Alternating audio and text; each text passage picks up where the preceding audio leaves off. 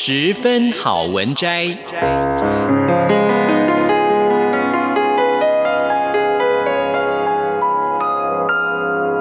十分钟的心灵补给站。无论是快乐还是悲伤，不管是白天或是黑夜，阅读一篇好文章，也许只要短短十分钟，却能在你的心头低回，往复不已。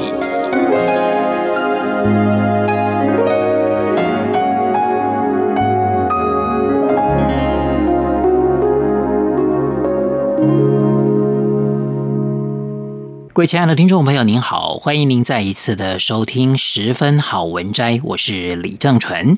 我们今天要介绍的这本书是时报出版的《成功修炼：一辈子要学会的八堂人生必修课》，作者是陈伟航。人生是一条漫长的路，你想拥有什么样的生活，决定于年轻时候的你对自己的期许跟要求。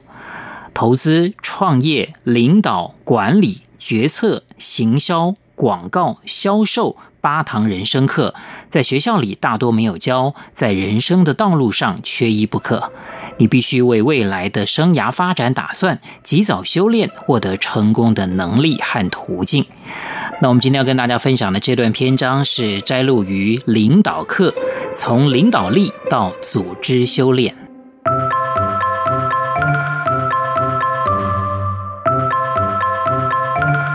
二零一六年，由刚当选美国总统的唐纳·川普创立的商业论坛，邀请了一位商业奇才，就经济问题提供策略建议。这位被邀请的人就是杰克·威尔许。杰克·威尔许在一九八一年到二零零一年担任奇异公司的董事长兼执行长。这段期间，他扩大了公司规模，营业额从一九八零年，也就是他接任的前一年的两百六十八亿美元，到二零零零年他离开前一年，成长为一千三百亿美元，使奇异公司的市值从一百四十亿美元大幅增加到四千一百亿美元，奇异公司成为最受尊重的企业。而威尔许也成为有史以来最杰出的执行长之一。财富杂志在一九九九年封他为二十世纪最佳经理人。威尔许领导奇异公司成功的最大关键在于，他只留下在每个产业当中排名第一或第二的公司，其他就淘汰掉。因此，奇异公司原来有数百个事业单位，被缩减到不到二十个事业单位。其次，从一九九六年起，他开始采用摩托罗拉六标准差计划，提高制造业的生产率和推动管理变革，结果将奇异产品的不良率降低到千万分之三十四。此外，他致力于精简组织，采取大幅裁员，奇异员工人数由最高时候的四十一万人裁减到二十三万人，裁员率高达百分之四十。威尔许在退休之后出版了一本名为《制胜 Winning》的书。他认为，制胜和获利是企业最重要的社会责任，因为制胜和获利的企业才能够回馈社会，并且拥有最快乐的员工。制胜的要诀是坦诚。威尔许说，老板必须先坦诚，自己以身作则，然后鼓励他人。因为在大多数企业当中，人们都不会表达他们的意见和想法。他推动十座 （workouts） 会议来实现这个目标。他把三十到一百名员工组合起来讨论公司的机会和更好的做事方式。关键是十座会议是没有主管参加的员工会议。主管只会在一开始出来，并且承诺员工会立即回答百分之七十五他们在会议当中提出的建议和想法，剩下的百分之二十五会在一个月之内提出解决办法。透过实作会议，迫使主管要马上回复员工的提议，允许员工说话，而不必担心遭到指责。因此，实作会议导致生产力大幅提升。鼓励员工坦诚，就会带来创新。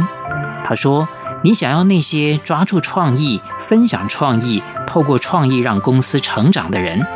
如果你的公司里有一种心态，每天都在寻找一个更好的主意，不仅仅是一个口号，而是一个真实的概念，那你将一直在创新。同时，对于提出创新的人，他也会大大的鼓励。他举了一个例子：奇异在八零年代初以十点九九美元的价格推出了节能灯泡，它没有大卖，因为时机未到。这个产品经过十年把成本降低，才获得成功。但公司为了奖励冒险和创新，他送给整个团队大约一百二十到一百六十人新的电视机，并且让他们前往迪士尼乐园玩一周，以及公开表扬。制胜的另外一个要诀是用人。威尔许的用人是采取二十、七十、十法则，把一个公司里的员工按照绩效加以差异化分类。百分之二十是全明星和 A 级球员，让他们感受到被爱，拥抱他们，为他们做一切，给他们培养、鼓励、升迁和优越报酬。百分之七十是平均水准，需要努力保持他们的积极性，告诉他们需要做什么才能够进入到前百分之二十。至于百分之十是表现不佳，告诉他们。在底部百分之十，告诉他们缺点是什么，告诉他们在接下来的几个月里，我们将共同努力，让你在正确的地方。如果没有改进，要求他们离开。威尔许认为，一个好的主管固然要懂得聘用好的人才，但也要敢开除不适任的人。制胜的最后要诀是将奇异公司转变为学习型组织。威尔许投入经费，将原有企业内的教育中心改造为克顿维尔管理学院，许多中高阶主管都到过这个学院学习。未来最成功的团队将会是学习型组织，因为唯一能够长久依靠的优势就是比你的竞争对手学习的更快。而彼得圣吉的第五项修炼这本书，无疑就是学习型组织的最佳典范。二零零五年底，《金融时报》针对全球商业领袖做了一项调查，从二十多万本商业管理的书中选出二十多年来最具影响力的书，高居榜首的就是彼得圣吉的第五项修炼。彼得圣吉被誉为是领导全球学习革命的先驱，他所谈的第五项修炼就是系统思考。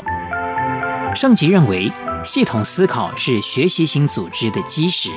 企业和人类的各种活动都是一种系统，彼此相关、相互影响。因此，你不能够片段的思考，而要从整体变化去看事情。第五项修炼提到，组织团队每个人智商都在一百二十以上，然而集体的智商却只有六十二。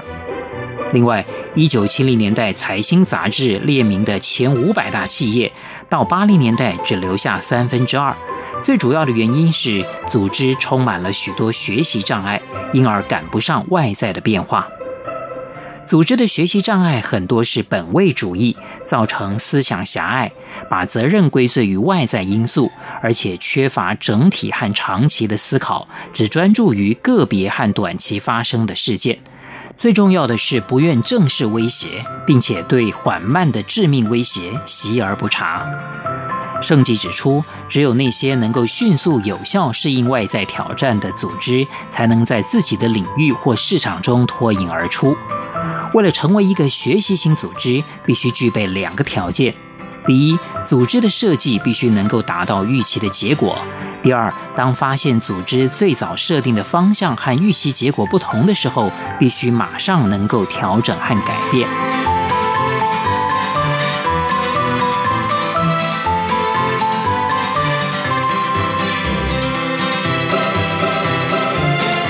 各位亲爱的听众朋友，我们今天所介绍的这本书是时报出版的《成功修炼》。一辈子要学会的八堂人生必修课，作者是陈伟航。